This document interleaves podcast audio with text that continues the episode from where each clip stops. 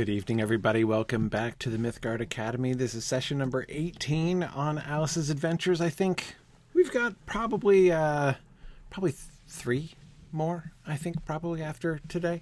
We're getting close. Uh, we're getting we're in the uh, the home stretch of Through the Looking Glass here. Uh, most of the big poems are behind us, you know. So uh, uh, we're, uh, as I say, in the home stretch. Um, today we're going to talk about the lion and the unicorn section which is uh, i've always i've never felt that i've satisfactorily understood the lion and the unicorn uh, as a song like as a thing. I just i, I don't I, there's i feel like there's surely a reference i'm not getting but i don't know what it is exactly. Um, so anyhow we're we'll we'll see. Maybe you guys can help me to understand that. Um, but before we get into that, um, I wanted to just remind folks. I have we have mentioned this before. I know we talked about this during the uh, during our during our webathon at the end of our fundraising campaign. Um, but we have some exciting new Signum Academy clubs coming up. So for those of you who uh, have uh, kids, pretty much middle school and high school age kids is what uh, clubs are for. Um, we have some new stuff coming in January. So we have we're continuing our book club. They're going to be doing uh, the book "The Castle of Tangled Magic" by Sophie Anderson. Uh, this is uh, Elise Trudel Cedeño's book club that's been running now for a year and a half. They've been uh, having an awesome, awesome time. Uh, we have our Old English club. Uh, which my son has been in, and we're uh, he's been really, really enjoying learning Old English. Um, they've made really remarkable progress uh, in their uh, studies of Old English uh, in Translation Club over the last uh, year or so. We're also going to be beginning a new uh, writing club in January. This is one of the things that we're starting back up. We had a, uh, a writing club, and most of our students graduated, so we're starting up a new writing club here in January, um, and uh, that's going to be a lot of fun. Uh, taught by Sparrow Alden, the wonderful Sparrow Alden, and we have two brand new clubs that we've never had before uh, that I'm really excited about. These are things that students we've had students asking for, and so we are uh, we are getting these together and organized for January. One is Japanese Conversation Club. We've had a lot of requests for this, uh, so very excited to get uh, a Japanese language club together for uh, students who want to learn to speak and understand Japanese, and our Elvish translation club for people who want to learn Tolkien's invented languages. So these are for uh, as I say, like middle school and high school age students what you have to do in order to all you have to do really to sign up um, is go to so go to Signum University go to the Signum University homepage non-degree program Signum Academy and then just scroll down to the register button here and this will bring you to the registration form. It's a very simple online form. Um, you will give information about the student uh, which club they're interested in and some information about your schedule so that we can make sure to uh, fit to create a section that will uh, be able to accommodate your needs and schedules. So, um, I hope that uh, I hope that uh, you guys can help to sort of spread the word about this. If you know, um, if you know students who would be interested in joining our clubs, again, these are we're planning to start these up in January. So have folks fill out the registration form, um, and then once we get things settled in, there's no payment attached to the registration form right away. Um, you just uh, register, and then we figure out we organize the sections and everything, and then once we're all set. Um, uh, there is a monthly registration. There's a, a monthly subscription fee uh, for clubs uh, of ninety dollars a month. Um, there are some other things. There's um, uh, you know, we have a, group discounts for larger families uh, and that kind of thing, as well as some uh, as well as like a military discount. And of course, it's always possible for us to create custom sections of these clubs if there's a like a, a local group of people. Say, you know, if you have a, a group of friends who all want to you know study Japanese together, we could create a, a, separate section um, at a special rate. So we can definitely kind of talk about all that stuff. Uh, but first step to fill out the registration form. So. All right, that is uh, one of the big exciting things that is happening here at Signum. Let us get back into through the looking glass here. So, living backwards, um, we have seen how one of the things that I have been fascinated in, honestly, I've never really processed this before. I've never really noticed it before. Um, how the conversation with the White Queen about how her memory works in both ways about how that falls into the midst of these sequences, which begins with Tweedledum and Tweedledee, and then goes through Humpty Dumpty after the White Queen, and then through here into the uh, Lion and the Unicorn incident as well, uh, in which we see Alice's own memory working backwards. That thing which sounded absurd, incomprehensible, even to Alice herself when the White Queen was trying to explain how it is that her memory can work in both directions. Um, even though we saw it sort of illustrated how she was living backwards in some ways, like when she pricked her finger taking her shawl off, um, and you know put the bandage on first and screamed in pain second, uh, and then pricked it third, right? Um, well, again, all of this seemed very alien and very strange to Alice, and yet we have had this sort of anchor in the text, three anchors really, and that is Alice's memory of the nursery rhymes when she knows the story in advance. She remembers ahead. Um, she she she knows already because her memory works the other way around. She's remembering the future when she is remembering the Tweedledum and Tweedledee verse and things happen just as she expects. She is remembering ahead when she's encountering Humpty Dumpty and waiting for him to fall off the wall and knows exactly uh, what would happen should he fall off the wall in what he deems to be the highly unlikely, indeed nearly impossible event of his falling off the wall. Um, even to the point where he accuses Alice of listening at keyholes right? Because how could she possibly know um, that the, what the king had said to him in private about sending all of his horses and all of his men, right? So we were ending last time when the queen, the sorry, when Alice goes on to meet the White King uh, and the Red King, you'll remember, is the one who's asleep. So we've now had both the White Queen and King and the Red Queen and King. Uh, the Red Queen was the one that she met with the flowers, uh, the one who gave her her initial instructions. Um, the Red King was the one who was sleeping, um, and Alice was accused by Tweedledum and Tweedledee of just being a, a, a kind of thing, you know, a figment within the dream of the Red King, um, that she clearly was not real. Um, and then of course we met the white queen in the scene that i was talking about about living backwards and and and, and her memory working both ways uh, and then we have now finally the white king whom we met last time or were in the midst of meeting last time and his two anglo-saxon messengers um, with their adopting anglo-saxon attitudes.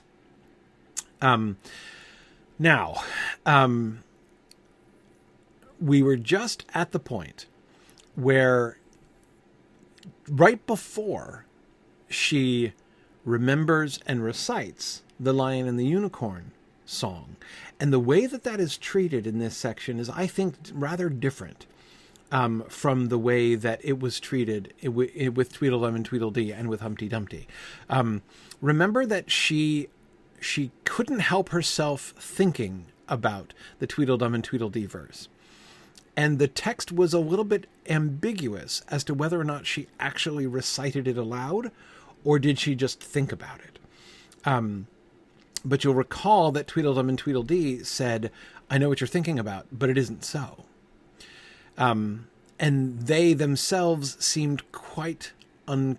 Well, okay, I was going to say they seemed quite unconscious of sort of living out, you know, the verse that she was reciting uh, and yet I'm not sure they were quite unknowing of it. Um, Well, yeah, that's actually an interesting question. The more I, the more I'm thinking about it, uh, because I think perhaps there is evidence. In particular, I'm thinking about when they prepare to have a battle, um, which of course they're you know following their script. Uh, but they're very self conscious about preparing to have a battle, not only in the sense that they're both tremendously cowardly, uh, though um, wanting to be complimented for their bravery in facing the battle, um, despite the ridiculousness of their preparations.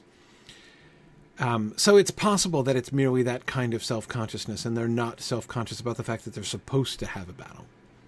In any case, it's perfectly clear that Humpty Dumpty is quite um, does not have any idea about the verse. Again, he's not only surprised but indeed offended when Alice n- turns out to know exactly what um, the uh, the king has said to him about his horses and men. But there was that one strange turn that we saw at the end of the Humpty Dumpty incident, which was also significantly, I think, the beginning of this chapter. So at the beginning of chapter seven, which is what we're going to be discussing tonight, um, we had the king's, you know, well, all of the king's horses and most of the king's men showing up, right? And there were great throngs of them, and Alice was almost trampled by them. She had to hide behind a tree to prevent being trampled. Um, but more importantly, they kept tripping all over themselves. They couldn't handle their feet at all.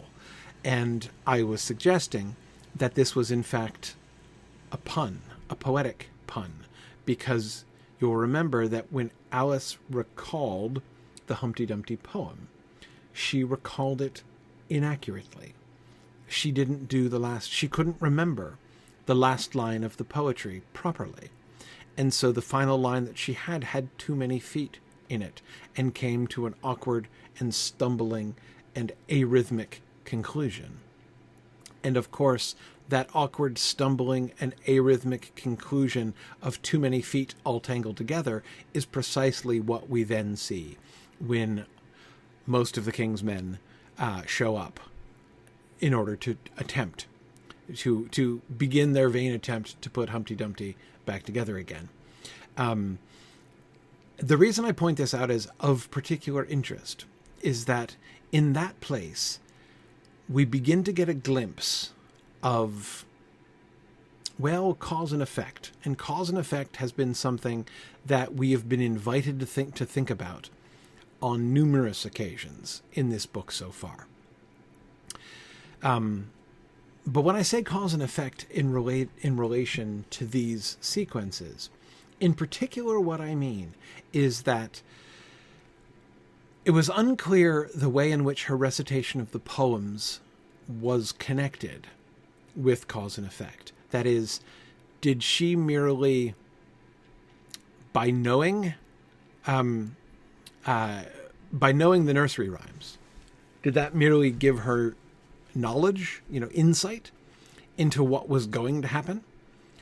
Or was there any sense in which she was causing the thing? There was a, a vague hint that the latter might possibly be the case when she sort of wished for the black crow at the end of the Tweedledum and Tweedledee incident, um, and it came immediately after that. Now, that could merely have been an anticipation that she knew that they had gotten to that line in the poem and was quite eager for it to come so that her rather awkward encounter with Tweedledum and Tweedledee uh, could come to a merciful end. Um, but with the the fact that her the awkwardness of her recitation of the Humpty Dumpty poem, the fact that she seems to have made a mistake, um, you know, failed to accurately recall the final line of the verse. Um, seems to have had a causal impact. Um, I'm not sure it isn't Alice's fault that all the king's horses and all the king's men were all tumbled down in a heap, right? Um, and yes, Mrs. Manrique, that is indeed one of the things that then we are invited to wonder about. Um, Mrs. Manrique says it's all a dream, so she is unconsciously causing it all. Well, if that's the case, Yes. Sort of. Though the cause and effect relationships in dreams are not especially clear. Um, necessarily, right? Um, but um, but yes, it is one of the things that we are invited to wonder. Um, you'll remember there was that passage that we saw where she was. Um, this was in back in chapter six in Wool and Water when we are when the narrator himself suggests that it is a dream sequence that Alice is in the middle of, though that has not been acknowledged by either Alice or the narrator apart from that passage. Um, even though the idea of this being a dream, of her being in a dream, was raised by Tweedledum and Tweedledee about the Red King. Like, know, that she's in she's in a dream, all right, they say, but it's not her dream. She's just a figment in the dream. Um, but uh, exactly, Gerald says the Red King is dreaming, that Alice is dreaming, that the Red King is dreaming. Exactly, exactly. That is precisely the situation. That is uh, uh, that. So, so even that is not necessarily um, uh, doesn't sort of explain the cause and effect uh, uh, in a sense. But anyway, okay. So, so I'm led to wonder, therefore, the foot thing, right? The feet joke uh, there about her Humpty Dumpty verse. Um, potentially, like it opens the door to the possibility that Alice's own recitation of the poetry actually is a cause, in some sense, of what is happening. Now, that by itself, if we think about that as a cause, she's not making it up, right? She's not inventing stories. Um, she those are they're very traditional poems and indeed she's responding to what she is seeing it's not like she first wanders around and idly recites the tweedledum and tweedledee poem and then oh look there's tweedledum and tweedledee themselves like as if her own recitation of the poem or her own recollection of the poem has suggested you know has brought them into existence that's perfectly unclear every time she has recited one of these verses, it's been in response to what she's seen. First, she sees Tweedledum and Tweedledee, and then she, uh, and then she recalls the verse. But of course, that sequence doesn't necessarily prove what is causing what, right? Because of course, remember how things work in Looking Glass Land. First, you receive the punishment, then you have the trial, and finally you do the crime. Or maybe you don't do the crime, but if you don't, that's even better, right? Um, that is, that events work differently, and therefore cause and effect itself functions backwards, at least some of the time, uh, does open up the possibility that the nursery rhyme, that Alice, you know, the sequence of Alice learning the nursery rhyme, and then Alice seeing Tweedledum and Tweedledee, and Alice reciting the nursery rhyme, and then the events happening. Um, you know, we don't just have to think about those things all kind of moving forward in in one in one line. Um, but uh, anyhow, um, when we get to the lion and the unicorn chapter, all of this stuff kind of comes into a different focus again. So you'll remember uh, this is the slide we ended on last time, uh, talking about the Anglo Saxon attitudes. Um, and we have um, uh, the name is uh, Haigha of the first messenger who has just who is just arriving, and Alice starts doing this thing right. I love my love with an H, Alice couldn't help beginning, because he is happy. I hate him with an H because he is hideous. I feed him with with with ham sandwiches and hay. His name is Haigha, and he lives he lives on the hill, the king remarked simply, without the least idea that he was joining in the game, while Alice was still hesitating for the name of a town beginning with H. She's playing a word game, right? Um, you know, this is, uh, you can see how this would be kind of a game that children would play, um, you know, to think of you know so you you provide an h where it's like a uh, well it's not quite like mad libs but a little bit right? You know i love my love with a blank you choose a letter right? Or maybe somebody else assigns you a letter or something and you've got to do the thing. I'm not sure exactly how the rules of this game would work you know in the field as it were right i love my love with an h so h is now the theme um and uh and the first thing is you know so i love my love with an h because he is blank. You're going to think of an H word, right? To um, uh, to finish that sentence. I hate him with an H, right? You repeat the letter because he is blank, right? You're going to think of an H word. I feed him with blank and blank, both of which have to begin with the same letter. His name is blank that starts with that letter, and he lives in blank. You're supposed to think of a town that begins with that letter right? Um, so this is a you know a kind of puzzle word game. It's uh, yeah, I, uh, yeah, JJ says it reminds me of a, a, playground jump rope song or something. Yeah, yeah, it reminds me. Um, Druid's Fire is saying, I spy with my little eyes something that begins with H. Yeah, it reminds me very much of the kind of game that one might play with children on a long drive in the car, not presumably the context in which Alice practiced this game. Um, but um, anyway, it's uh, uh, whatever the context exactly were, you can see the sort of uh, silliness of this game, right? That um, this would be fun to do because it's fun to you know it's like it it's a fun puzzle for you to try to fill in the appropriate words and it will be funny because the outcome is likely to be comical as like i fed him with ham sandwiches and hay is funny. Like that's if i were you know one of alice's playmates when she came up with that i would laugh right? That's really funny. Um uh so this is not the same thing therefore as her recitation of uh nurse, nursery rhymes there are some similarities in that she is just as nursery rhymes are like extremely familiar um, you know little rhymes and verses that she would have she could have you know read and had read to her in any number of nursery rhyme collections uh, from the time they would have been you know again child's entertainment right to read books of nursery rhymes. Um, so this is child's entertainment and in a a fairly sort of predictable form right um, but watch what happens. Watch what happens here when she does this. Um, do you remember what happens immediately after this? The um, uh, the king. First of all, we should note the king is not tracking at all, right? He does not understand this convention at all. Again, and notice the language Alice couldn't help beginning. I love my love with an H. Alice couldn't help beginning. Just as she couldn't help reciting the other two verses.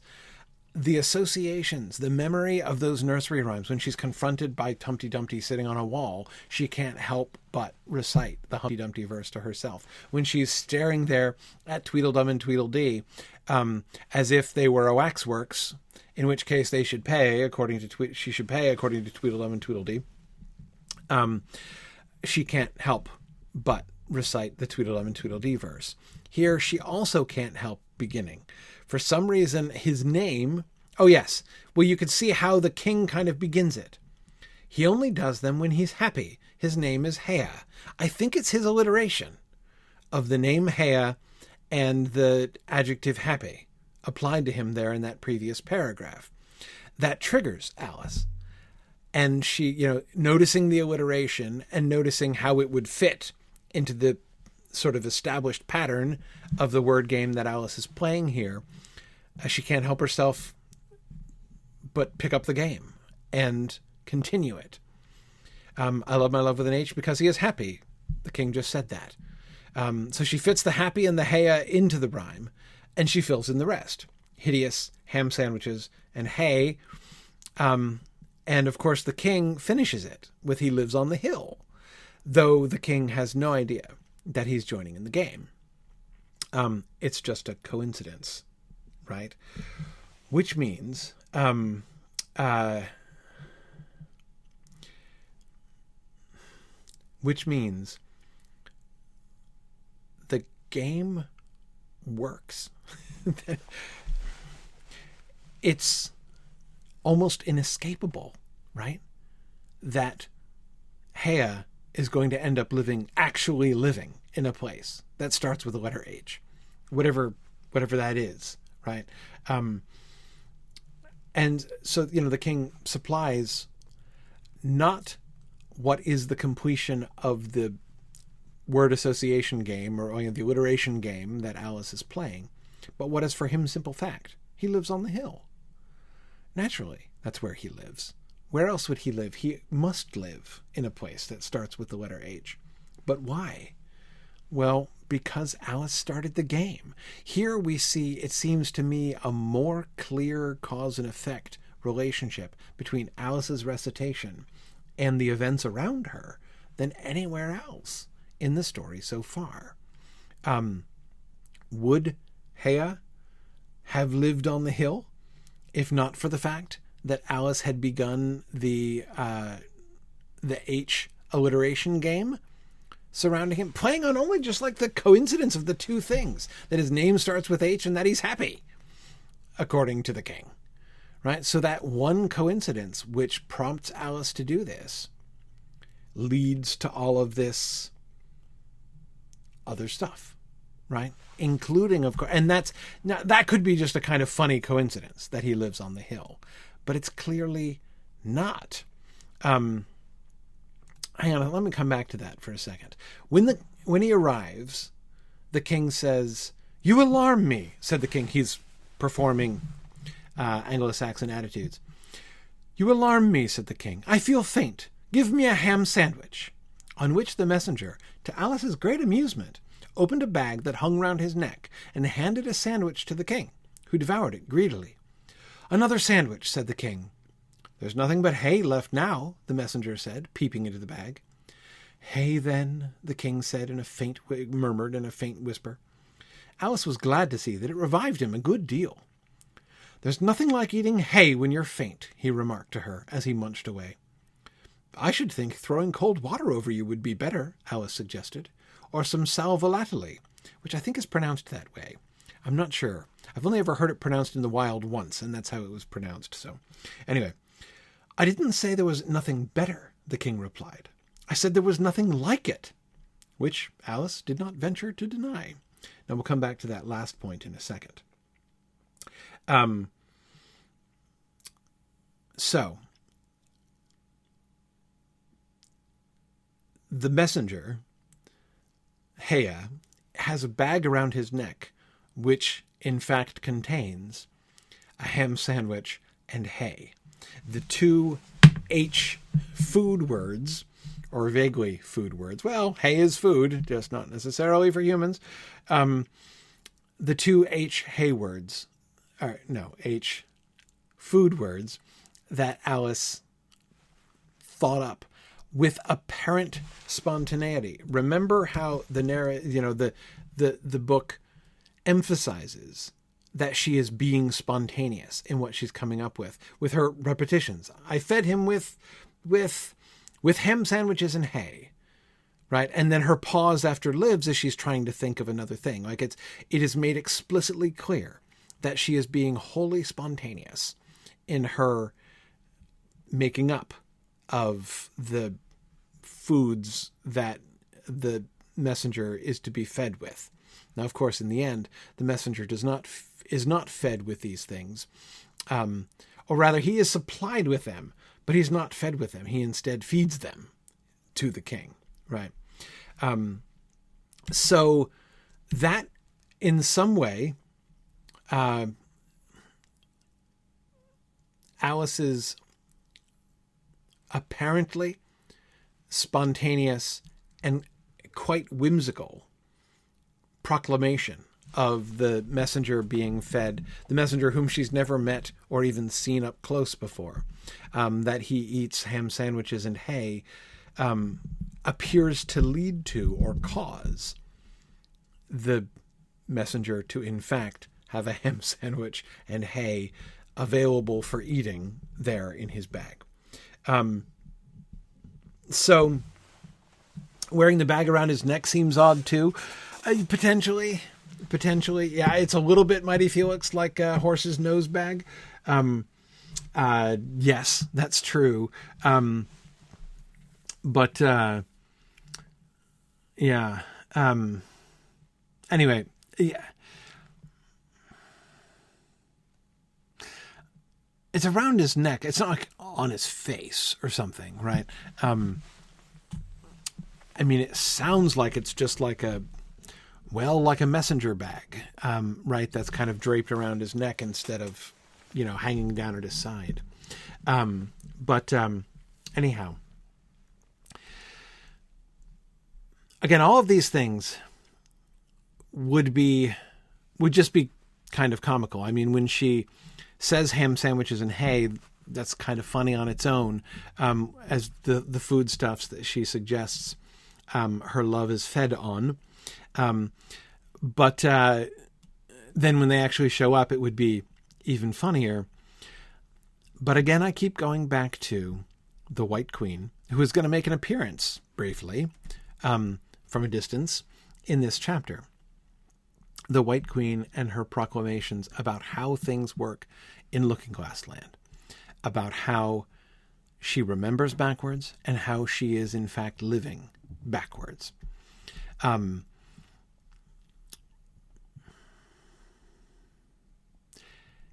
if you do them backwards, they make a kind of sense. That is, if you first start off with the soldiers falling all over themselves, the soldiers arriving and falling all over themselves, and thus failing to put Humpty Dumpty back together again. And then Humpty Dumpty falling off the wall, and then Humpty Dumpty sitting on the wall. And then you uh, make a poem about it, right? Um, and perhaps if you're very clever indeed, you make a a, a poetic joke about the soldiers fa- falling all over themselves, and so you add too many feet and make the last line stumble and uh, and fall all over the place uh, as a way of uh, imitating right the soldiers. That would make sense. That would work. Um, or things can go backwards as they do in the sequence that they have, which seems, you know, which it seems to invest Alice's articulation of the nursery rhyme with the weight of prophecy. Not even just of prophecy, because even prophecy merely suggests knowledge of the future, not cause and effect, control over the future. Um, here, it, it's hard to see how you know within the frame of this story this guy could have a ham sandwich and hay, and hay in his bag um, if not uh, you know if it weren't in response to I mean there was no previous association between ham sandwiches and hay until Alice did her little word game thing right but they were clearly already there, right? The messenger that she's seeing approach from a distance, um, the conversation concerning whom is what has prompted her uh, to play the word game, um, is, uh, you know, I mean, it's it's it's obviously done well after hay and ham sandwiches have been put in that bag, um, but um, anyhow, so the This seems to me to invite the question even more forcibly, or rather to draw our attention to the fact that things don't just work in one direction within this story. Um, now, in the midst of this, we have the conversation between the the White King and Alice. Is for my money the best of all of the times in which Alice's words have been uh, sort of taken literally and out of context, in which the the sort of social conventions of her speech have been disregarded to comical result, um, which happened quite a bit in Alice in Wonderland and has happened quite a bit already in Through the Looking Glass, um, uh, including the rather spiteful and competitive uh, examples with Humpty Dumpty. Um, the White King and Alice, these are, are my favorite examples of this. Um, in fact, this is probably my very favorite one, the one that's here on this slide, when the king says, There's nothing like eating hay when you're faint. Um, which is an odd thing to say. And Alice says, I should think throwing cold water over you would be better. Or some sal volatile, that is um, smelling salts, right? Um, uh, something to revive you when you're feeling faint. Those two things, throwing cold wa- water over you or smelling salts, um, both of those things would perk you right up if you're feeling faint, right? Um, eating hay, not the normal prescription for that. Um, and the king's response I didn't say there was nothing better. I said there was nothing like it, which Alice did not venture to deny. Love that sentence. Um,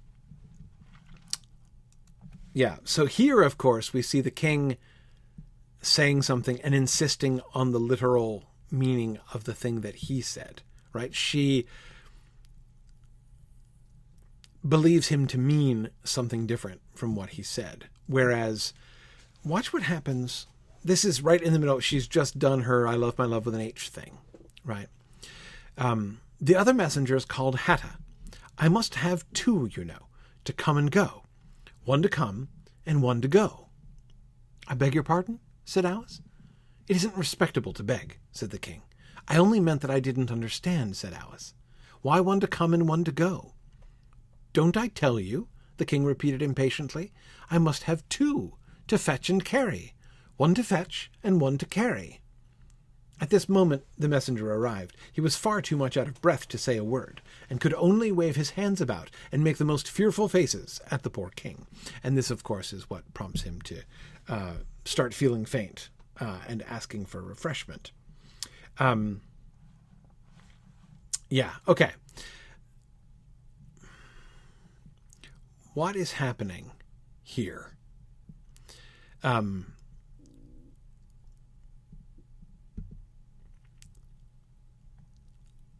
I must have two.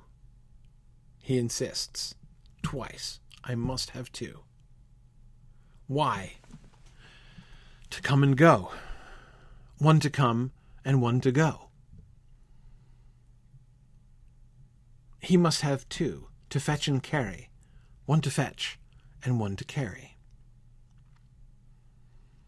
Do you see the play here? Notice the thing that is that our attention is being drawn to. Now, again, this is silly, right? Um, but again, wherein lies the silliness? If we don't if we don't ask those questions, right? If we don't try to figure out essentially what the joke is, then we miss the thing that that Lewis Carroll's inviting us to ask about, right? Um, what's he inviting us to laugh at? It's about those phrases to come and go, to fetch and carry. There are lots of um, there are lots of word pairings that we use all the time, like this, which we use without thinking, and which lose their meaning the way that we use them. For instance, um, if you say that something is spick and span, um, can you identify which bits are spick and which bits are span? Um, there is a difference, of course, between flotsam and jetsam and between wear and tear, and yet those two phrases are merely sort of just thrown out mindlessly. Like we, you're not generally invited to imagine what is the difference. Like you know, what is that flotsam or is that jetsam? Right? Um, any more than when you say, you know, this is suffering from wear and tear, are you really insisting on a distinction right? Between is it you know is it uh, is it seventy percent wear and thirty percent tear, uh, or or what, right? Um, to come and go. Why do you need a messenger? I need two messengers to come and go. But then he takes that, which, sure, yeah. What do messengers do? Messengers come and go. Yeah, makes all kinds of sense. What else do messengers or footmen do? Well, they fetch and carry. Sure, they fetch and carry. And those are two phrases kind of like this that get used to come and go. Like to, that's like a single kind of category of action that just gets categor- you know, characterized in that way to come and go. To fetch and carry. Right? But the thing you never do is actually scrutinize and separate the two um, instead of just using them as a clumsy unit, right? But the White King insists that we do this by saying he, he must have two messengers. He cannot do without two messengers. Why? Well, because he needs messengers to come and go. Obviously. That's what messengers are for. And, but like, if he doesn't have two, how can they possibly come and go? Because there are two actions there. He needs one to come and one to go. If he doesn't have one to come and one to go, then he can't have messengers to come and go, can he? Can't expect one messenger to both come and go. And of course, when you realize that, right, as soon as you, as soon as it prompts you to stop and think that way, you realize actually coming and going is not one thing; it's two opposite things. Um, of course, one person can't both come and go because those two things are opposite from each other, and you can't do them. Indeed, remember, it's just like what Alice said to the Red Queen. Remember about how a hill can't be a valley? It's not possible right? Well, the king seems to have the same objection to one single messenger coming and going at the same time. Doesn't make sense. That would be nonsense. He needs one to come and one to go. But of course, that's nonsense too. Because if one messenger's permanent job is coming and the other messenger's permanent job is going, neither one of them will do anything more than once, right? Um, uh, so it and so this is where I what I see, you know, when I talk about what we're being invited to, to laugh at, sort of the nature of these turns of phrase, um, of the of uh, of how we use language in this way, and the the king does it again with fetch and carry, and when he applies it to fetch and carry, distinguishing those two, he needs two messengers because the messengers need to fetch and carry. And so obviously you need two one to fetch and one to carry. What's the difference between fetching and carrying exactly? I'm not even really sure.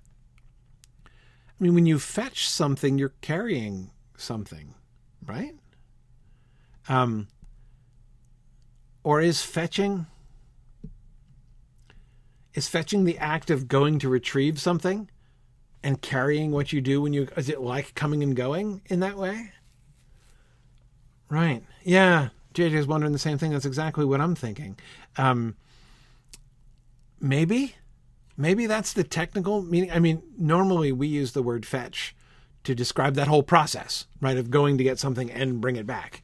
Um, but perhaps it's not. Perhaps fetching and carrying is exactly like coming and going in this way um, one to fetch and one to carry. But of course, here we see uh, the the problem becomes even more immediate, right? As if one of them is fetching, if only, if one of them is is is if if if the job of fetching is the job of only one of them, it is perfectly impossible for the other one to carry, right? Um, yeah. So the king's insistence on his pair of messengers really draws attention to what a silly, what uh, sort of silly turns of phrases those are. Um, the way in which we we use these pairs mindlessly without thinking about them, um, and when you break them down in the way that he is doing, Um, they don't actually make any sense. Um,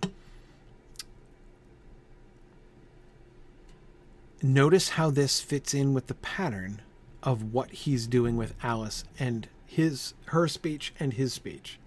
I beg your pardon, said Alice. It isn't respectable to beg, said the king. I only meant that I didn't understand. Why one to come and one to go? He takes her begging at face value, right? As he insists on his own words being taken. He needs his messengers to come and go and to fetch and carry. And so obviously he needs two of them.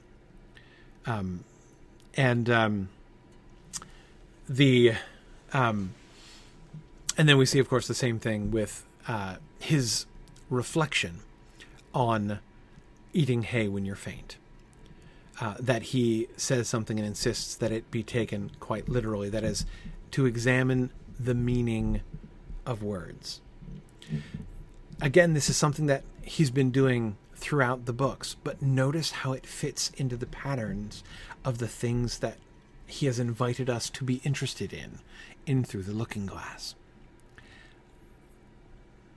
Names and things. Remember names and things? Um, remember how names and things were connected with cause and effect?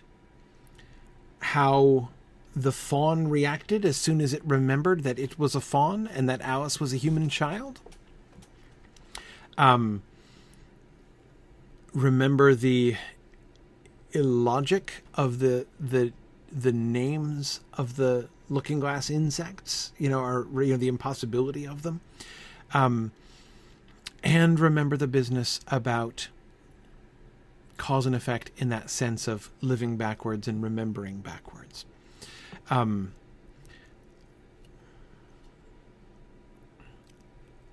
the words you use, the names you apply to things. Think about what just happened with the word game.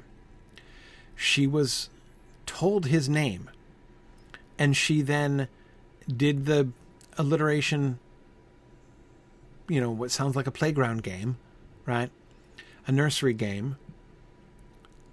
And it all turned out to be literally true. It seemed to me like having named the thing, including the ham sandwiches and hay, the thing was, the thing came to be. This direct link between name and thing. Just as we were seeing with the nursery rhymes as well. Right? The direct connection between name and things, not just in the general content of the poems with Tweedledum and Tweedledee and Humpty Dumpty, but with the manner of expression in the poetry, even in the Humpty Dumpty song. There is a close and causal link between name and thing. When Alice gives a name to a thing, it is in Looking Glass Land. Or is it because the thing is, and that causes her to put that name to it?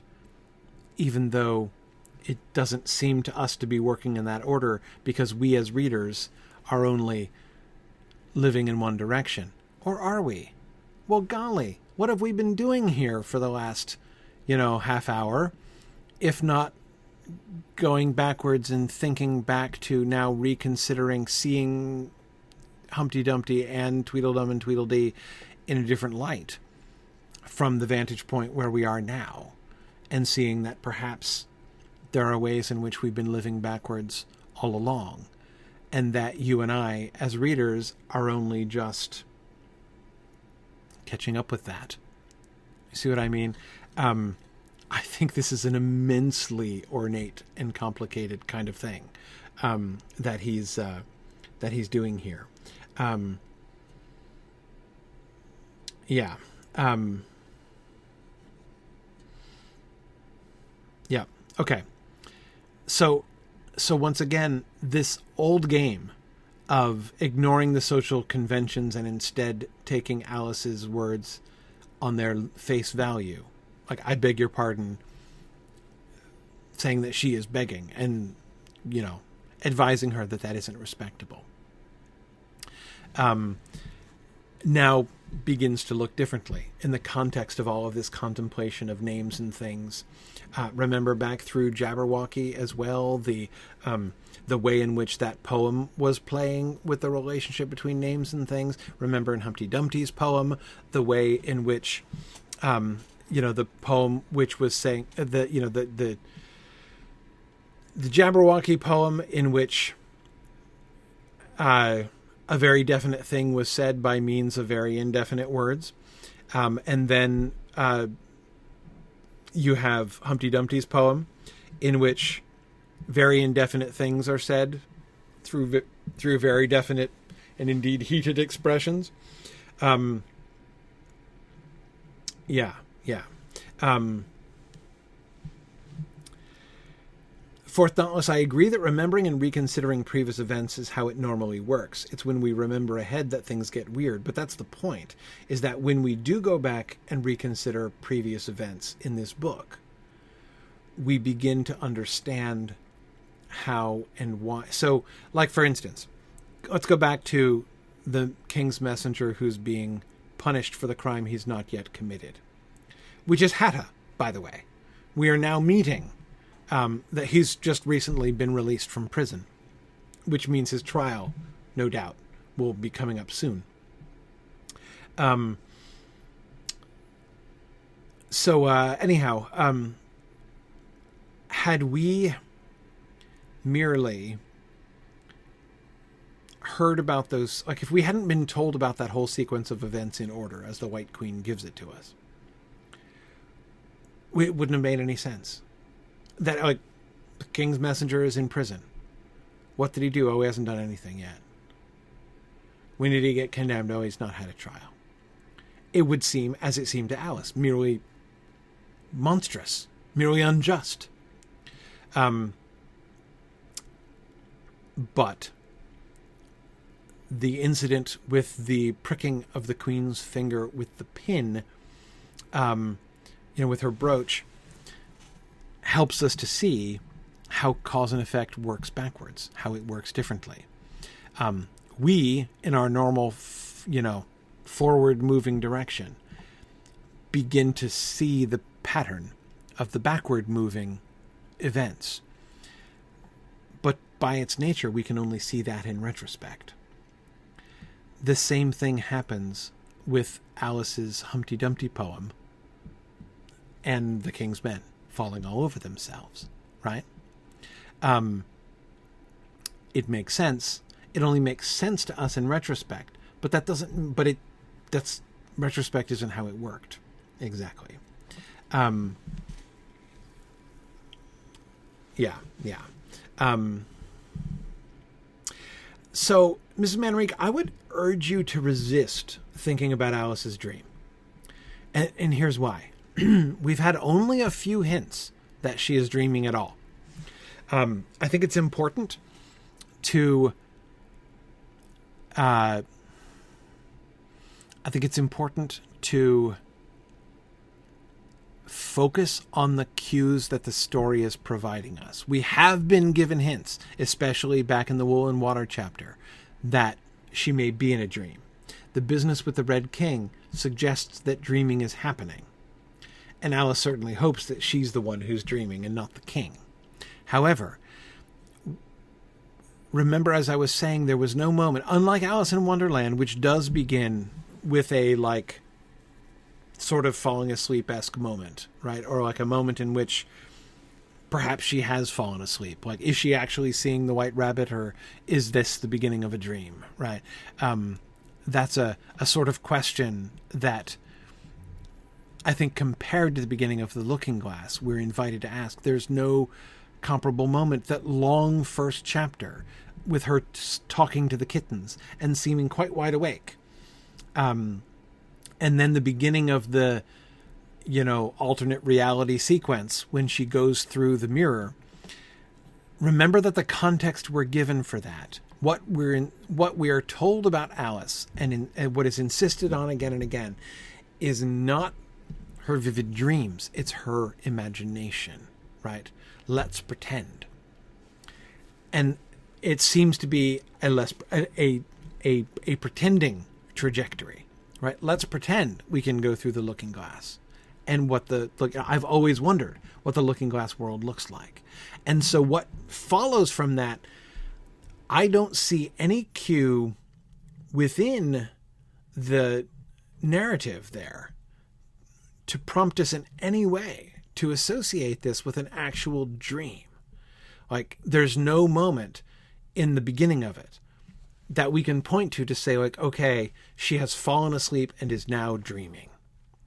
Um instead we are given that kind of intermediate. Like there's there's there's her waking life which is presumably like the kitten playing with the ball of worsted right? Um and there's uh you know her looking glass world and there's that intermediary thing which is her pretending right her pretending to be a, a hungry hyena you know her pretending to be kings and queens significantly um so uh um again, that's where this what, what, the story prompts us to think about. Um, and here's why, Ms. Manrique, I think this is important. I think that this is important because, once again, one of the things that it seems to me this story is very interested in is cause and effect. And cause and effect is exactly, I think, the number one thing that is most that most distinguishes dream sequences from um, from pretending. Pretending is Alice, Alice is the cause, right? Her active her her active imagination right is what causes the you know the stories that play out when she's imagining uh, to occur. When you fall asleep and have a dream there may be you know indirect causes from your subconscious or whatever um, but the cause and effect does not work the same in any way that it does when you're pretending, when you're just imagining. And so the context that we're given in chapter one, the emphasis on pretending and how central that is to Alice's character, suggests that she is on some level in control of this, and that's how she introduces it. Let's. I wonder what things are like in Looking Glass Land. Um. Anyway, uh, we're gonna get there. I mean, of course, Ms. As you know full well, you're not wrong, right? Um, there is going. There is a chapter called "Waking," right? Um, when apparently she is going to wake up from a dream that she has in fact been having. But I think it's important th- that that's only going to come in at that point. And that point is when we then are going to need to go back and refit everything into what we are told then, right? And Alice is indeed going to end the book by reflecting on it. Um, so we'll get to that in its due time, right? But um, but apart from that one hint in Wool and Water, I don't think that we have any reason to and the Red King dreaming sequence. Uh, I don't think we have. That's why I was bringing those up because I don't think we have uh, very clear reasons uh, to think in that direction, which again I think is important. okay. Anyway, do you see how all of this kind of comes together? Um, how all of these things work, and then of course on top of all of this, you still have the, you know, the the chess game um, conceit uh, that is still sort of running through the whole thing. Um, let's keep going.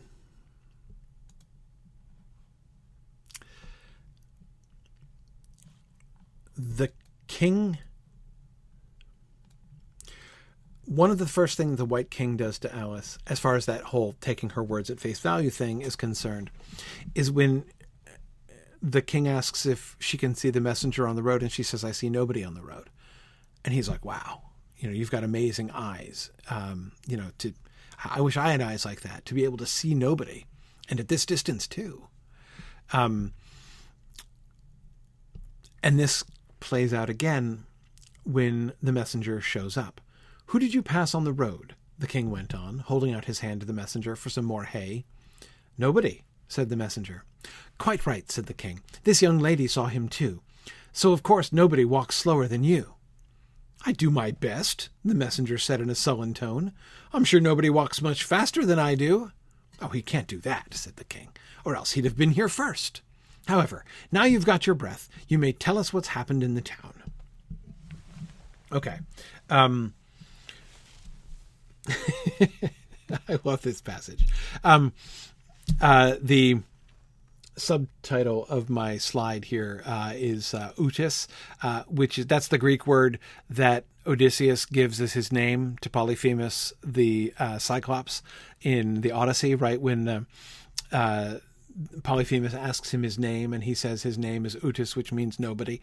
Um, and so, therefore, when he later on blinds the Cent- the centaur, I almost said, uh, the Cyclops inside his cave, and the other Cyclopes uh, come around the outside of the cave and say, "What happened? Who hurt you?" And he says, "Nobody hurt me. Right? Outis hurt me." Um, then, um, you know, they they're like, "Oh, like whatever. He's just probably drunk or something." Um, yeah. Um, yes, it should remind you of the character Canby uh, from uh, the Phantom Tollbooth. Absolutely. Um, yes. Yes. Um, now, see, Mighty Felix, I agree. Um, nobody, nobody did get there first, as far as I can tell. She says, right? Um, and yes, this sounds a lot like Who's on First, the uh, um, the classic Abbott and Costello, um, which I used to, as a child, I could recite that. I loved that so much. Um, uh, yeah, I somehow was given by a family member a, uh, I don't know where they got it exactly because it was a dubbed tape, um, a uh, a recording not just of that exchange but of the whole skit that it was a part of, um, um, uh, of uh, Costello joining the Yankees. But anyway, um, anyhow, uh, the way in which I'm not going to get into a prolonged analysis of who's on first, um, but of course, the way the, uh, all I will say is Lewis Carroll would have loved that skit, right? And you can see how many of the same uh, many of the same plays and contemplations are at work there. The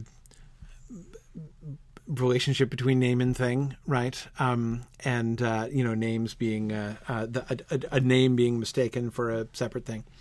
Um, anyway, um, so, but back to nobody. Uh, Mighty Felix says nobody did get there first.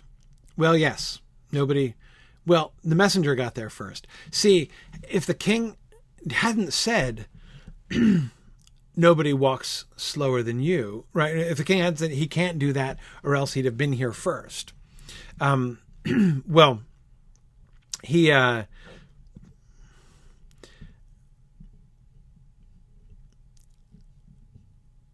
somebody did get there first. The messenger got there, right? Um, well, I guess, but you're right. Nobody got there before the messenger, did they? Yeah, it's true. Nobody did get there before the first messenger got there. So, uh, maybe the messenger is right, and nobody does walk much faster than he does. But then that can't be because then Alice wouldn't have seen nobody, right? She saw nobody first, and then the messenger came into sight after she'd seen nobody. Yeah. Edith points out. Um, it also doesn't make sense because nobody walks alone. Uh, yes, agreed. Agreed. Um, yeah, yeah. Um, okay. You're right. Nobody walks alone. I like that. Um, maybe nobody went off trail. Maybe that's the problem, Edith. Right? I think that that that might solve all the problems. Um, if nobody did, uh, if nobody does walk much faster than the messenger, he might have gone off trail. Uh, I think that's very possible. uh, excellent, excellent. Um, but again, I, I, again, think of how this fits with the pattern. Um, like we're back to we're back to names and things again. Is this by taking her word at face value when she says I saw nobody as being a claim to have seen a thing called nobody. Um, by taking that um, and again, notice once again what Lewis and Carroll, what Lewis and Carroll, what between C.S. Lewis and Lewis and Clark, I often get all mixed up with Lewis Carroll's name. I have to admit. Um, anyway, um, the um,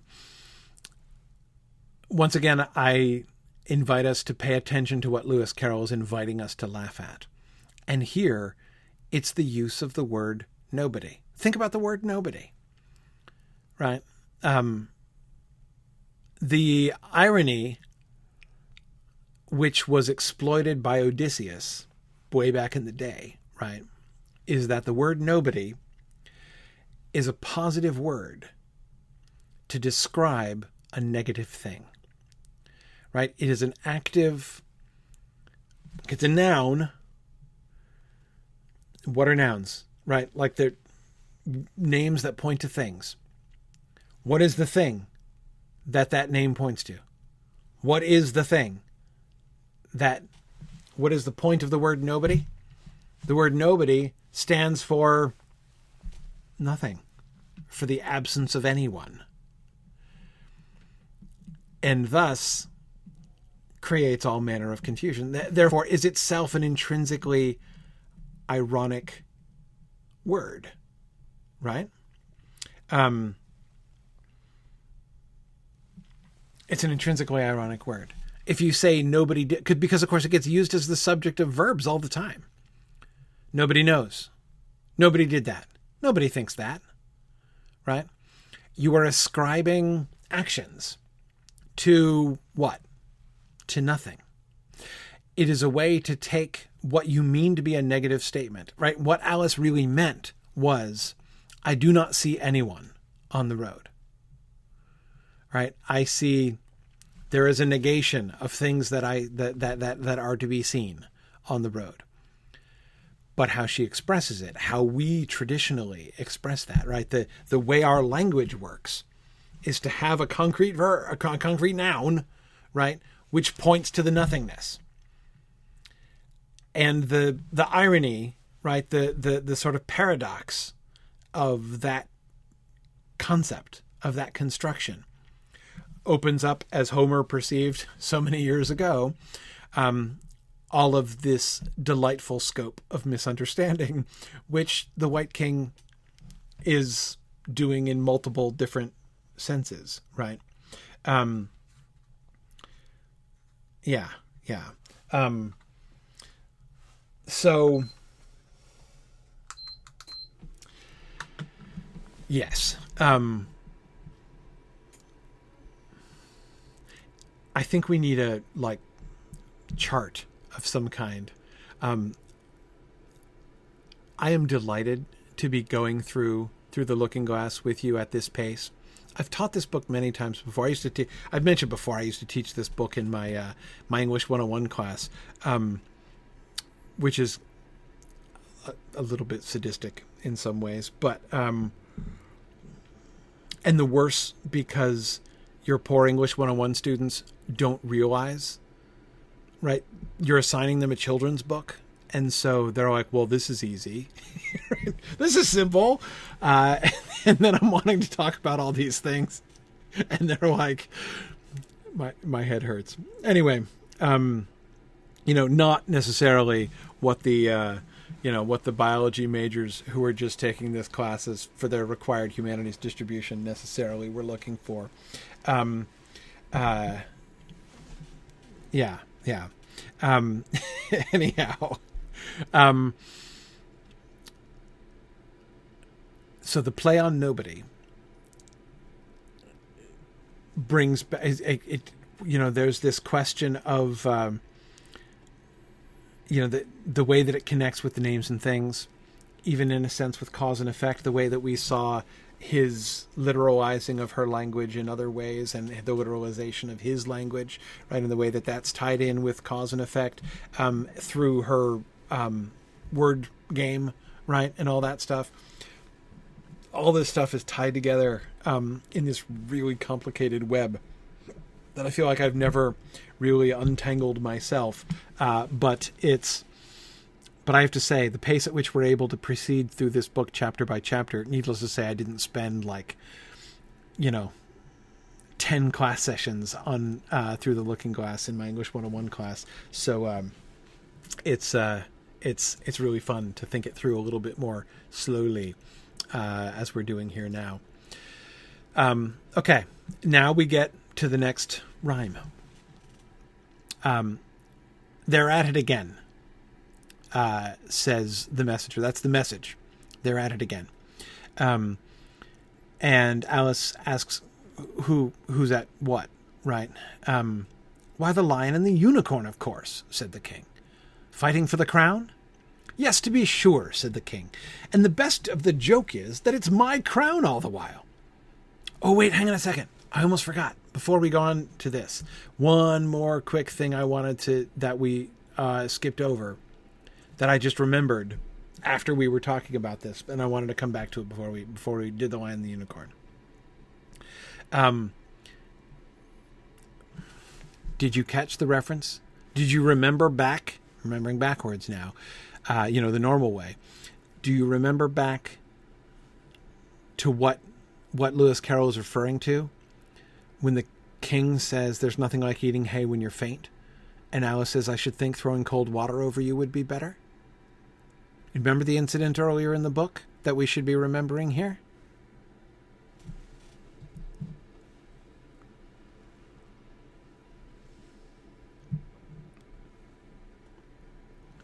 Remember the reference? Remember when Alice first went into Looking Glass Land?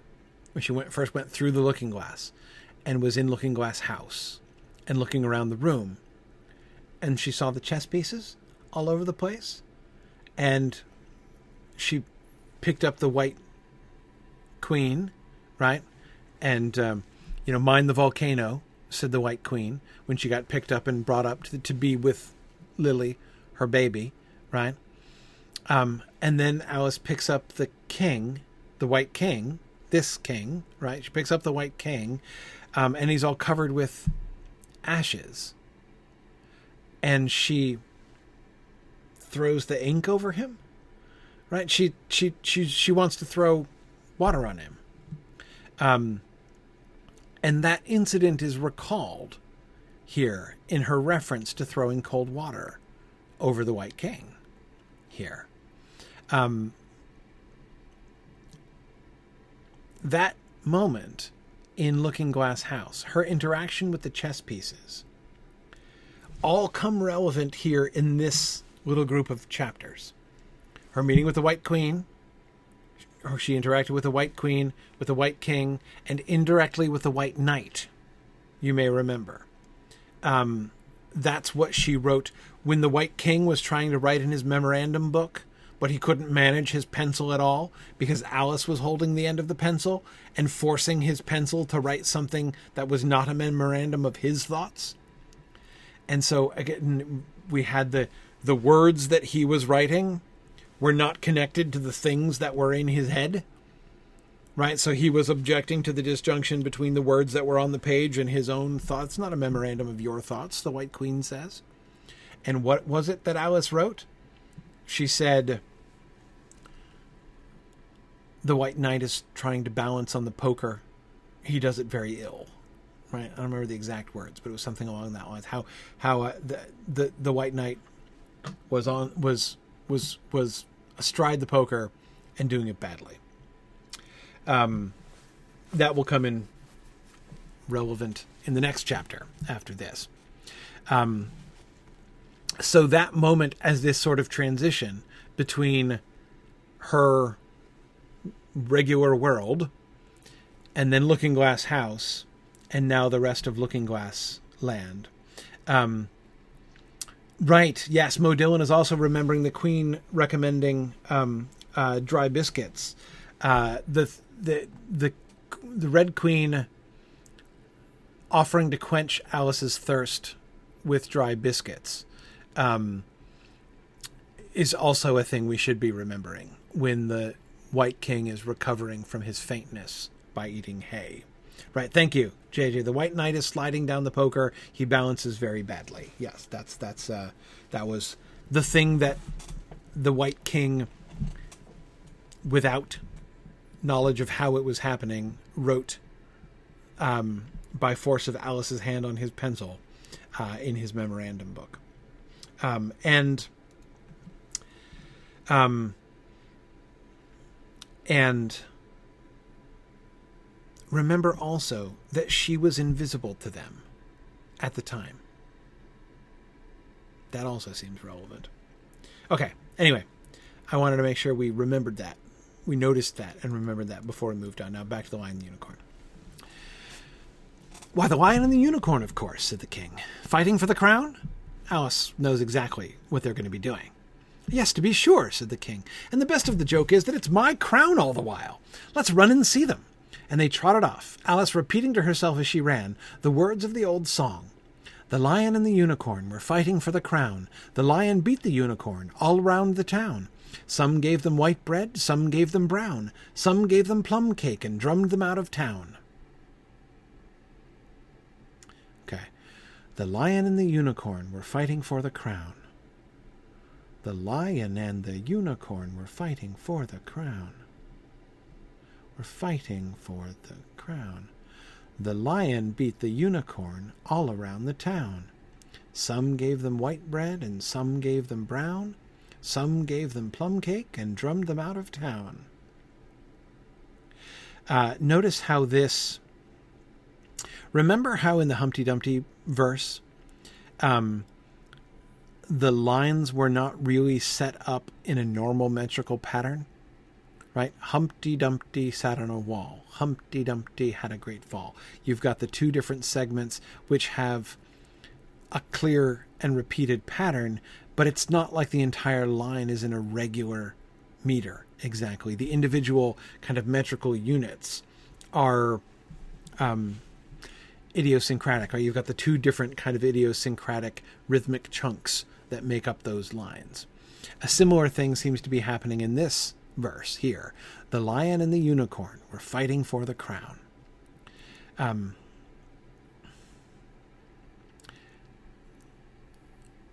the lion and the unicorn were fighting for the crown. No, actually, it kind of does work, except it's not a normal meter lion is stressed, and unicorn, the first syllable, both of those words is stressed. But in between the first syllable of lion and the first syllable of unicorn is three unstressed syllables. Um, but then we get three more unstressed syllables. Unicorn were, icorn were, unstressed. Fight, ing for the crown. Um, so you get what is like Anapest, unstressed, unstressed, you know, um, uh, you know, like the Sneetches, right? Um, for the star-bellied Sneetches had bellies with stars, but the plain-bellied Sneetches had none upon theirs. Bum bum bum bum bum bum bum bum bum bum bum bum. Um, one of Dr. Seuss's favorite meters, Sneetches, Grinch, all that kind of thing, right? It's like that, except it's got an extra syllable in it, right? Um, I agree. Round instead of around does sound wrong to me too. Um, second line The lion beat the unicorn all round the town. All around the town would be better to me, Tarlonio. Totally agree with that. Um,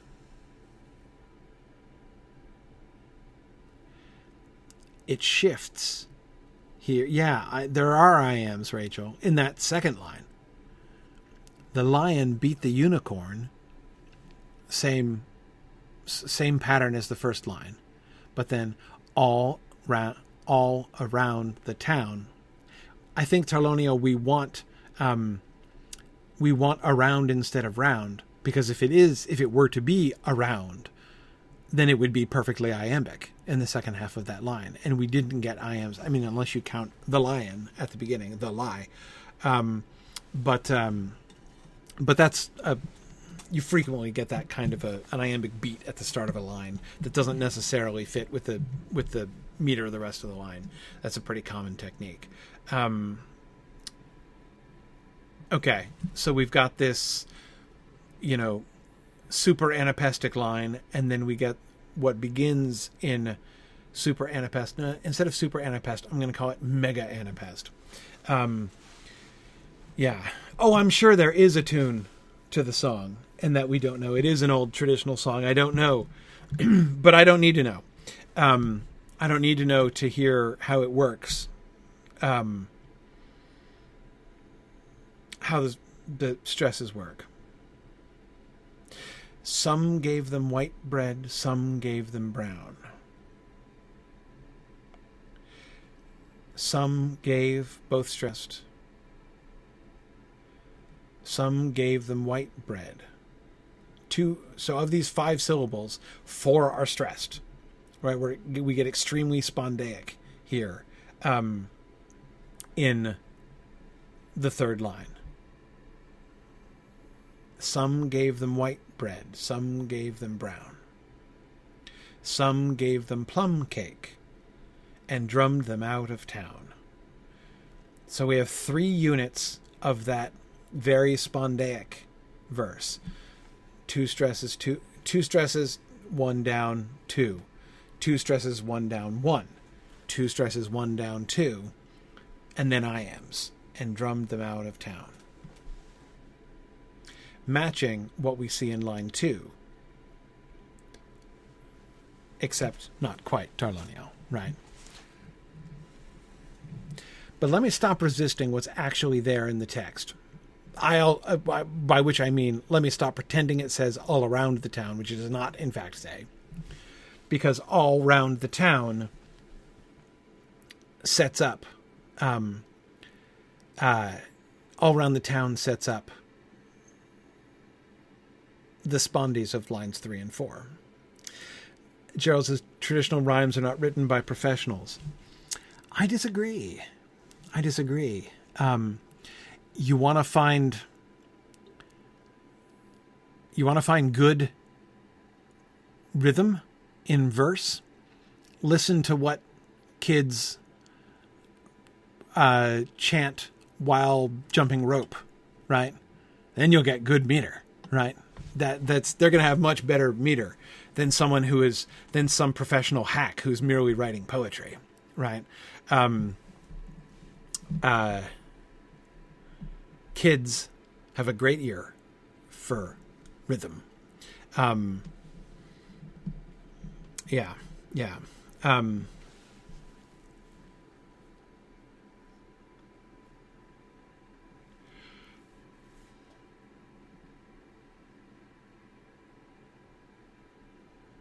anyway, okay. The lion beat the unicorn all round the town. Yes, Notice if you do it the way that it actually says, if we don't try to make it iambic there at the end, it matches the end of line three, all round the town. Two, one, um, two stressed, one unstressed, and then back to stressed. Um, all round the town. Some gave them brown, right? It's the same pattern there. So it's not shifting to iambs the only real iambs. I hear what you're saying, Rachel. Rachel wants to say if we stress the and um, in the first line, then that becomes iambic. The lion and the unicorn. But you've got to do a lot of work to make and a stressed syllable. It can be done but you've got to go way out of your way uh, to signal to because a conjunction like that, especially the conjunction and, you might stress the conjunction but, because but has a particular emphasis, right? You often land heavily on a but. However, you rarely land heavily on an and, unless the poet goes out of his way to force you to do it. And I'm thinking of the best example that I know of off the top of my head is uh, Shakespeare in Hamlet. Um, the stress, which is almost never done properly by any modern actor, in tomorrow and tomorrow and tomorrow is on the ands. Um, the meter in that line insists on placing the iambic, the, you know, because we're in a in a very clearly iambic pattern prior to that, and the iambs hit you squarely on the and, um, emphasizing the continued repetition. It's the ands. It's not the tomorrows that are important. The whole point of the line is tomorrows are not important. What's important in that line are the ands, the continuous progression. Um, and the repetition emphasizes it so that by the end, even if you didn't, even if you tried to not stress it at the beginning of the line, if you're feeling it, hearing it, paying attention, you you stress them by the end. Tomorrow and tomorrow and tomorrow. Um, anyway, my point is that's the kind of thing you've got to do in order to stress an and and with no context there, I can't do it. Now, Rachel, I will give you this. Stressing beat is much more intuitive. And so that suggests a contrast there between line one and two, perhaps. That it, it seems to be the same pattern. But notice by replacing the conjunction, by repeating the same phrase, but replacing the conjunction with a verb, you are changing it you're changing the pattern of that speech, right? The lion and the unicorn were fighting for the crown. The lion beat the unicorn all round the town. Some gave them white bread, some gave them brown, some gave them plum cake and drummed them out of town.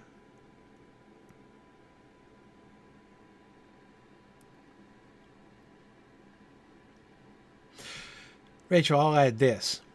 If we stress for, in the first line.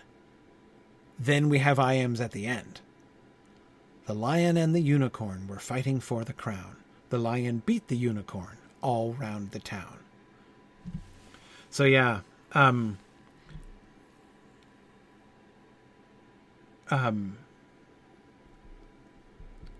yeah.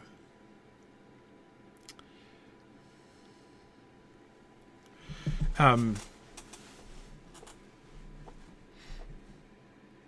Okay.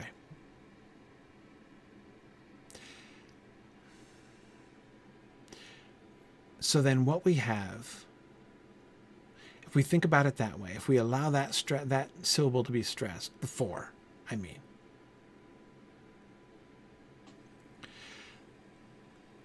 I still think that the and is unstressed, but that then just becomes a slight departure at the beginning of the line.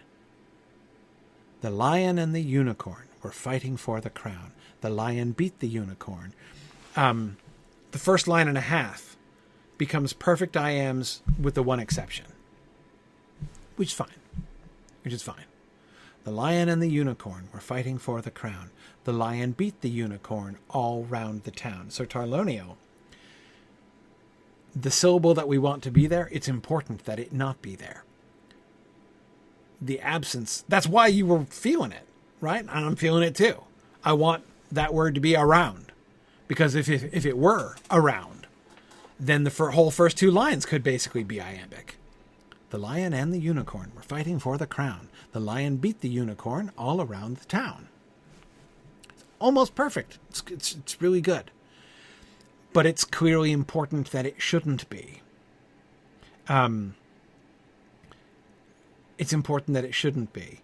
Um, because it triggers the shift in rhythm for the next line and a half all round the town. Some gave them white bread, some gave them brown, some gave them plum cake and drummed them out of town. Um, yeah, yeah. Um, so the end of that second line becomes the the sort of hinge there and then we return to the the iambic rhythm at the end of the last line with the drumming, drumming them out of town, which is a figure of speech, by the way. Right? If you're drummed out of town, it doesn't necessarily, or at least directly, involve drums. To be drummed out of town means to be, you know, uh, removed from town, escorted out of town, um, kicked out, booted. Gerald says the all nursery rhyme site says it around. I bet it's wrong. That's exactly um, where were we? Oh yeah, it was at uh, SoCal Moot. It was really fun. Um, so at SoCal Moot, we were looking at um, uh, the poem uh, Mythopoeia. We did a long discussion. We did a little like myth, mini Mythgard Academy um, session, a couple sessions uh, at uh, at SoCal Moot, and we uh, so we, we were we were doing a a, a reading of uh, Lewis, of uh, Lewis's the poem to Lewis, um, Tolkien's poem Mythopoeia, and I was supposed to make slides. I totally just blanked, completely forgot to make to put Mythopoeia on slides so that I could have it to show. So somebody found a quick copy online. We slapped it up on the screen and we started going through it. But there were mistakes. There were things that were definitely wrong that were not in the original version of the poem that had been like miscopied or something. And so as we were going through, we were identifying the scribal errors. Uh, and and it was it was actually really interesting because they fit the patterns of a lot of scribal errors that you see uh, in uh, medieval manuscripts. So we were deciding this was actually a really fun part of the exercise, uh, and uh, one that Tolkien himself would appreciate, as it was a kind of thing that he did a lot, uh, thinking about you know coming across a particular Old English word in Beowulf, for instance, and saying, you know, I think the poet actually used a different word but then the, but that word was a uh, you know was altered to this other word by the scribe and so that's why this, anyway this kind of thing. Um, the way that in other words what i'm saying is it wouldn't surprise me one bit for um, somebody who is collecting nursery rhymes to write this out and say oh that can't be right. Um, that line, that whole line is a perfectly iambic line. The rhythm demands a round, right? That, basically, the person editing the text feels precisely the same thing that you and I were feeling, Terlonio, right? And saying this should be a round, and so you just you just change it. Oh, it was probably a mistake, right? But when you look at what's actually there, you see it serves a different purpose. It serves a different pattern um, and exactly echoes "Some gave them brown" in the in the next line, um, thus creating a rhythmic rhyme as well as a sound rhyme between the end of line two and the end of line three. Um. Anyway, so I uh, I suspect those t- to be incorrect, or it's possible that Lewis Carroll here is playing with it himself just as we saw him playing with the meter for different reasons in Humpty Dumpty, right?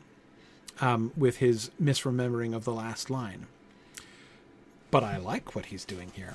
This is much better than the one that I felt that I that I thought that I wanted right when I first heard line two. Um, then, speaking of kids on the playground jumping rope, doesn't that segment in the middle sound like that kind of thing, right? All round the town. Some gave them white bread, some gave them brown, some gave them plum cake, right? Um, and drum them out of town is where it becomes more regular, the meter, but it gets out of that, um, you know, that what sounds like a, you know, a hopscotch or a, a, a, a jump rope um, it sounds a lot like peas porridge. in fact, it's exactly the same. Peas porridge hot, peas porridge cold, peas porridge in in the pot nine days old. Right. Hear all the spondees there.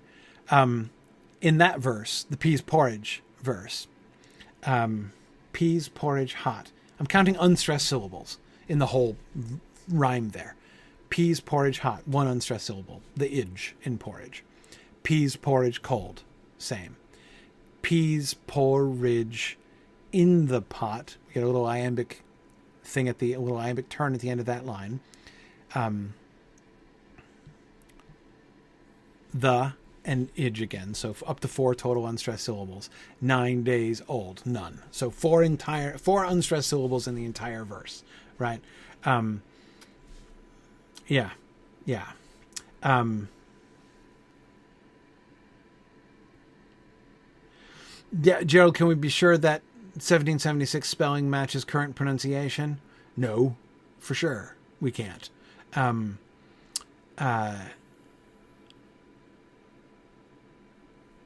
also, the reason I suggest um, error in the inclusion of a round in some of the other versions is that um, somebody I've never forgotten who it was said that nursery rhymes aren't made by professionals.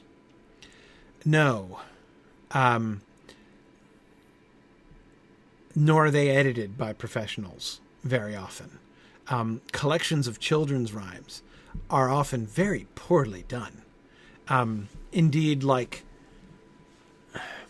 collections of verse were often produced by, um, you know, hack publishers uh, who do a terrible job of sourcing their texts and proofreading their stuff and um, there are lots and lots of errors uh, in those traditions. Um, I'm not saying they're all saying they're all really bad and they're all really slapdash. I'm just saying there were many very slapdash, poorly edited, uh, and poorly sourced collections like that because it was a big market for them, right? I mean, everybody loved nursery rhymes. Everybody wanted collections of nursery rhymes to read with their kids. You know, these would make these make great gifts for you know uh, parents of new children and stuff like that. There's a there's a constant market for this kind of thing, and so you get a lot of publishers who try to get in on that market. Let's crank out a nursery rhyme collection, and they don't put a lot of because I mean it's not high literature, right? Who's to care? Who's to notice, right? If you screw it up, so who cares? Um, yeah. Oh man, JJ, you're right. Nobody's collection is very accurate. That's a good one. Um, yeah, that is a very accurate collection. Nobody's. Um, yeah, well played. Um, okay. Um,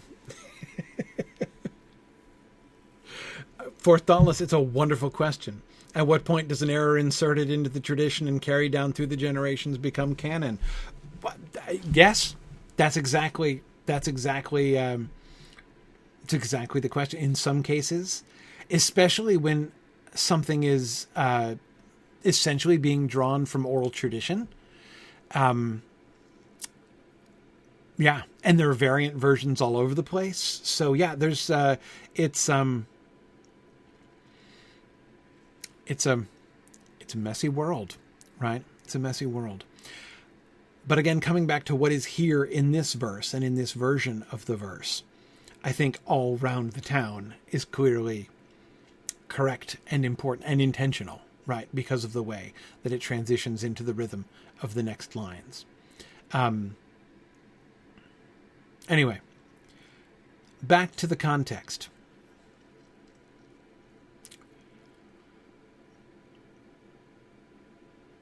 Let's go back a little bit. Yes, to be sure, said the king, and the best of the joke is that it's my crown all the while. Let's run and see them. And they trotted off, Alice repeating to herself as she ran the words of the old song. We get the song. Does the one that wins get the crown? she asked, as well as she could, for the run was putting her quite out of breath. Dear me, no, said the king. What an idea! Would you be good enough, Alice panted out after running a little further. To stop a minute, just to get one's breath again. I'm good enough, the king said. Only I'm not strong enough. You see, a minute goes by so fearfully quick. You might as well try to stop a bandersnatch. Okay. Um,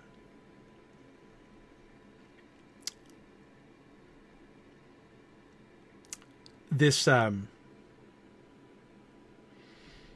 this is the joke that Tolkien Lewis was making about Tolkien, the famous joke um, when uh, someone was asking Lewis about uh, you know influences on Tolkien and um, and says and he said about Tolkien you might as well try to influence a Bandersnatch. Um, uh, this is the passage he was referring to uh, when he made that famous reference, which has been recently made uh, more famous again by um, uh, blanking. Diana, what's her last name? Because of the G. Why am I blanking on this? Her name, her book Bandersnatch, um, on creative writing circles. Ah, I hate it when this happens. I suppose this is the downside to getting old. There are many things that are fun about getting old, like reading books for the first time again. Um, but recall issues. Oh well. Glyer, thank you. Good grief. Diana Glyer book, Bandersnatch. Thank you. Mighty Felix. Um uh okay. Anyhow. Um uh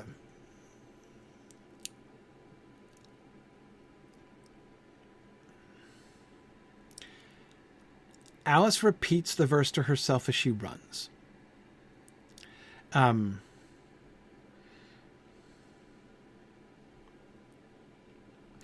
Alice isn't jumping rope and she's not playing hopscotch, but she is running.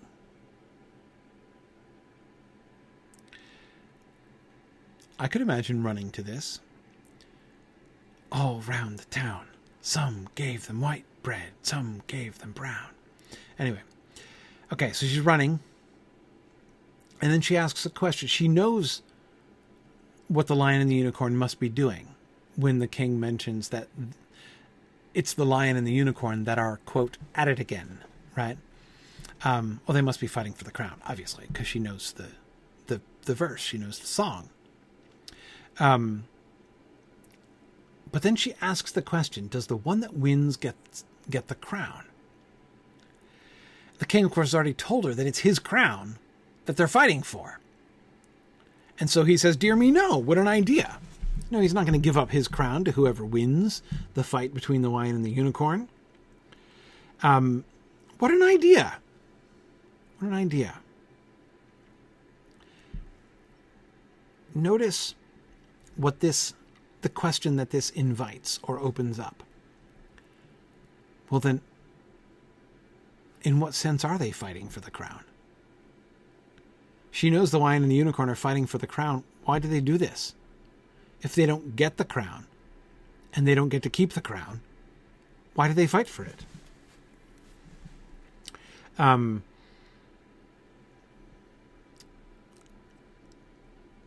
what an idea, says the king, throwing into doubt the entire point of the whole song the fighting for the crown, the beating all around the town, the white bread and brown. Um, yeah. Yes, Fourth Dauntless, you are right.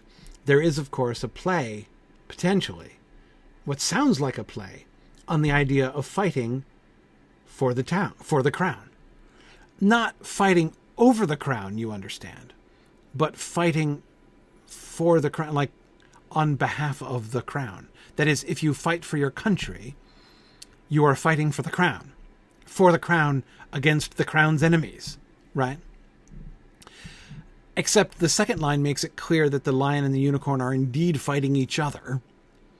Maybe they're both fighting each other for the crown in some other sense, right? But it's still rather hard to follow, right? Um, rather hard to understand. Um, and who who is giving them white bread and brown bread? And who's giving them plum cake? And drumming them out of town. Tune in next time when we return to these questions. And we are now getting to the place where I hope that you can help me with the Lion and the Unicorn song because I don't fully understand it. But in particular, what I want to be looking at when we come back to this next time is how the verse and what happens are connected to each other. The extent to which we see, do we see a similar pattern of cause and effect, of remembering ahead that we've seen in Tweedledum and Tweedledee and in Humpty Dumpty? Or is it different here in some ways? Um, anyway, we will uh, we'll see. We'll see what we think uh, when we continue our discussion together. That'll be next week.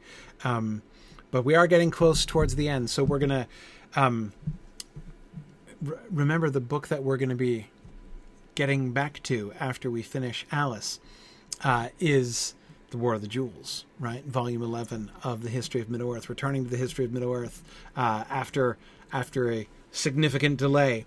Um, which I don't regret for an instant, and I'm glad we stopped to read the Nature of Middle Earth together um, when it came out, uh, you know, a year ago, September.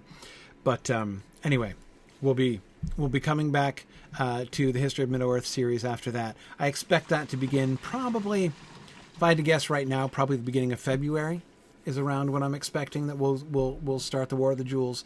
We've got a good. Well, I said two weeks, probably three weeks left uh, in through the looking glass before we get there. But anyhow, awesome. Thanks very much, everybody. We'll come back to this next time, and you can help me more with the Lion and the Unicorn. We'll figure that out, and then we'll move forward to the White Knight, who may be my single favorite character in the book. It's not my, necessarily my favorite chapter, but he may be my favorite single character in the entire book. All right. Thanks, folks, and I will see you guys next week. Bye now.